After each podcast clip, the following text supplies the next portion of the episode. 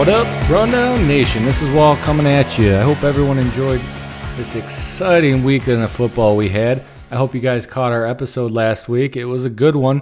If not, go back and check it out. You still might learn some things, even though the week's over.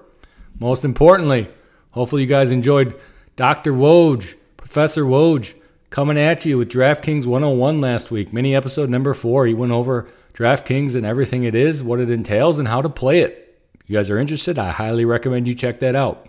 Don't forget to listen to our podcast every Wednesday. We get you ready for the college football weekend. That's what we do. Well, it's just me today. You know, we got the brains, not the beauty, but I'm sure most of you know that have been following us. We're going to be talking about some sports wagering without Woj Chair, just Wahl. Should be a good listen for both intermediate, advanced betters. Might be a little over the head of beginners, but I encourage you to listen. You might pick up a couple things. I guarantee you'll enjoy it. What are we going to do today? What are we going to talk about? Hedging. Hedging, very important. I get a lot of questions about this. A lot of people are confused with this topic. Really tough to go over in one episode. Really, it should be a week worth of episodes, but I'm going to try for you guys today. I'm going to do my best. I'm going to try to help you guys out. Hedging. What does the Oxford Dictionary define it as? Well, in this scenario we're talking about, they define it as protecting oneself against a loss on, in parentheses, a bet or investment, end parentheses, by making balancing or compensating transactions. Whoa, that's a mouthful, but it describes it well. A lot of you, I know, you only listen to these mini episodes of mine to get the word origins. Well, here we go. It comes from the Dutch Heg or the German Hecke. Actually, it comes from a hedge, as we know, a row of bushes or trees. Well, where's that logic come in? What they would do back in the day is they would line their property with these, you know, hedges or trees. These rows of bushes and trees would actually decrease their land size, but it gave them secure limited risk inside, aka there were less animals going to get in. Well, get real, Wahl. What are we going to talk about today? We're going to talk about my definition of that, of hedging, that is. What do I refer to it as? How do I define it? I define it as this any subsequent or opposing wager to offset the risk of another wager. Let's break that down a little bit. What are the keys to this? Well, it doesn't have to be at separate times, but it also doesn't have to be at the same time. Along with Oxford's definition, we're going to need another transaction. In our case, this transaction is another wager, an opposite wager generally. Main goal with a hedge is to offset risk. Almost always, with a few exceptions, one which we'll go over right away, we limit our profit potential by putting on this hedge. Now, I'm going to tell you there's two types of hedges. You're not going to see this in any sports gambling book. I shouldn't say any, but I, you're unlikely to see this in a sports gambling book as I've come up with it myself. But there are two type of he- types of hedges, in my opinion. There's one, a proactive hedge.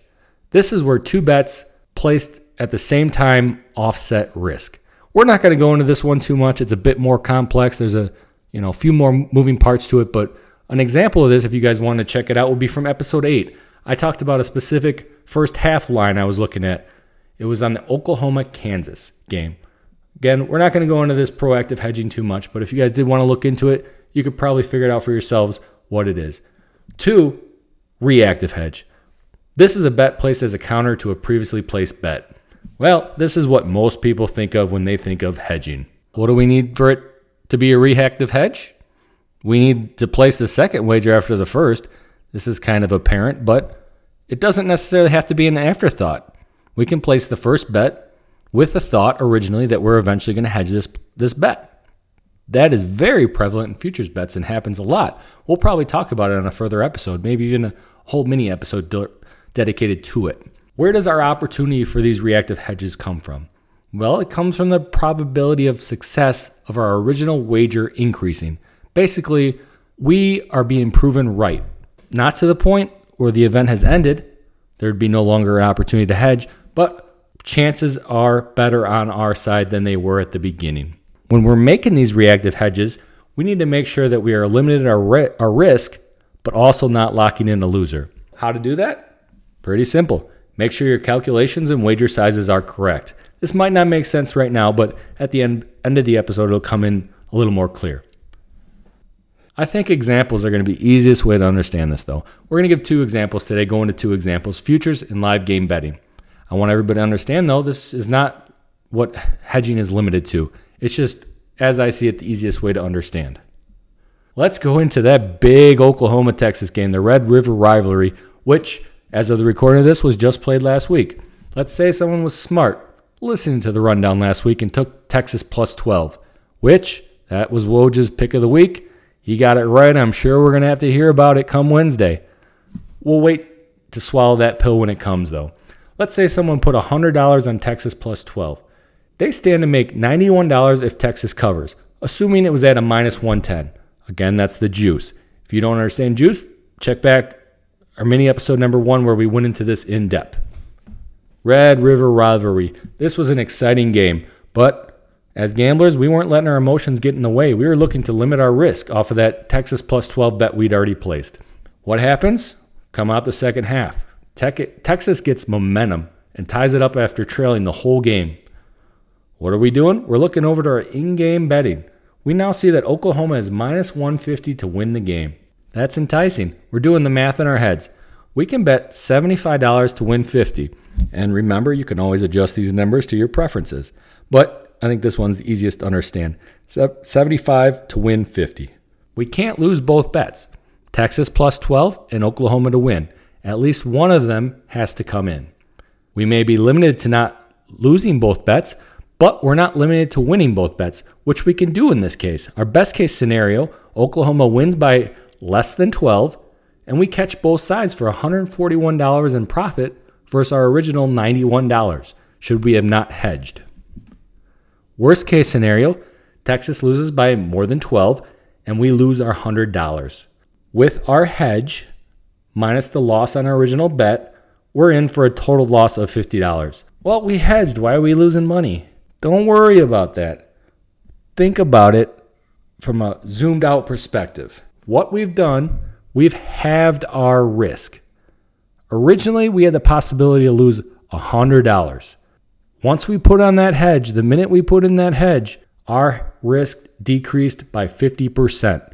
Our max risk, that is. That's a big move. 50% is half. What did we do on the profit side? Well, we increased our profit potential by around 55%, going from a potential profit of $91 to $141. At minus 150, the professionals are putting in Oklahoma chance of winning at 60%. We're going to make an assumption here of true odds, which likely wasn't the case, but it'll make things easier to understand.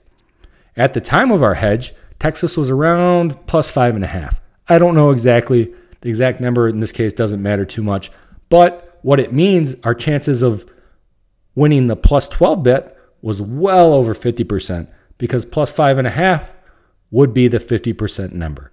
We're going to stay out of the weeds on this one and just say well over 50%. We could walk back the math and figure out what the actual plus 12 percentage of winning that bet was, but we're not going to.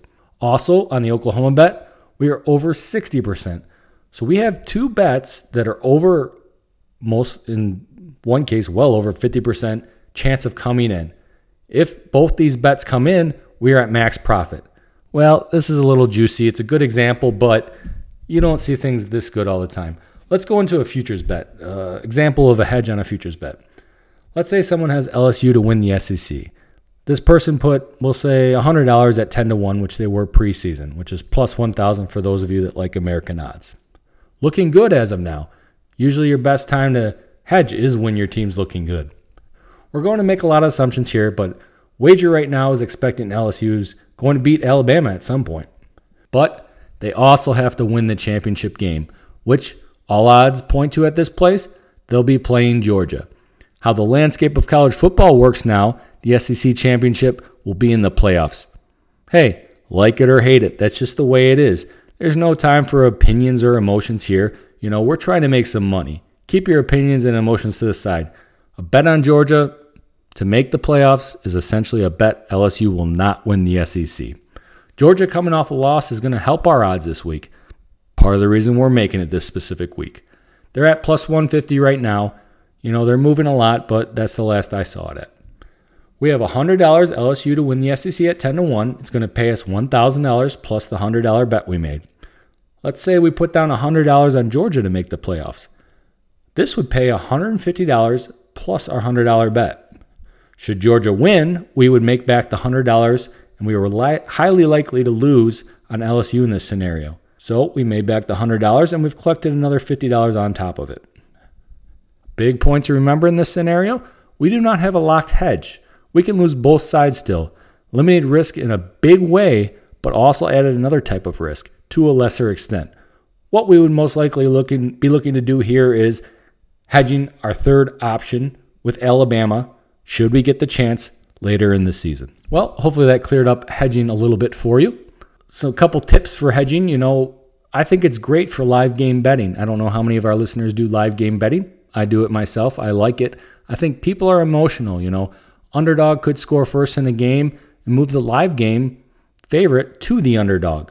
The best bet time to make a bet is when emotion has overcome logic. This presents itself a lot in live game betting. Second tip would be to know your numbers. If you're not good with math, stay away from live game betting. You know, it requires fast thinking and statistics, quite frankly, being able to be done quickly in your head. While you may not be able to do live game betting, you have plenty of time should you have a futures bet on and you want to think about taking a specific week bet.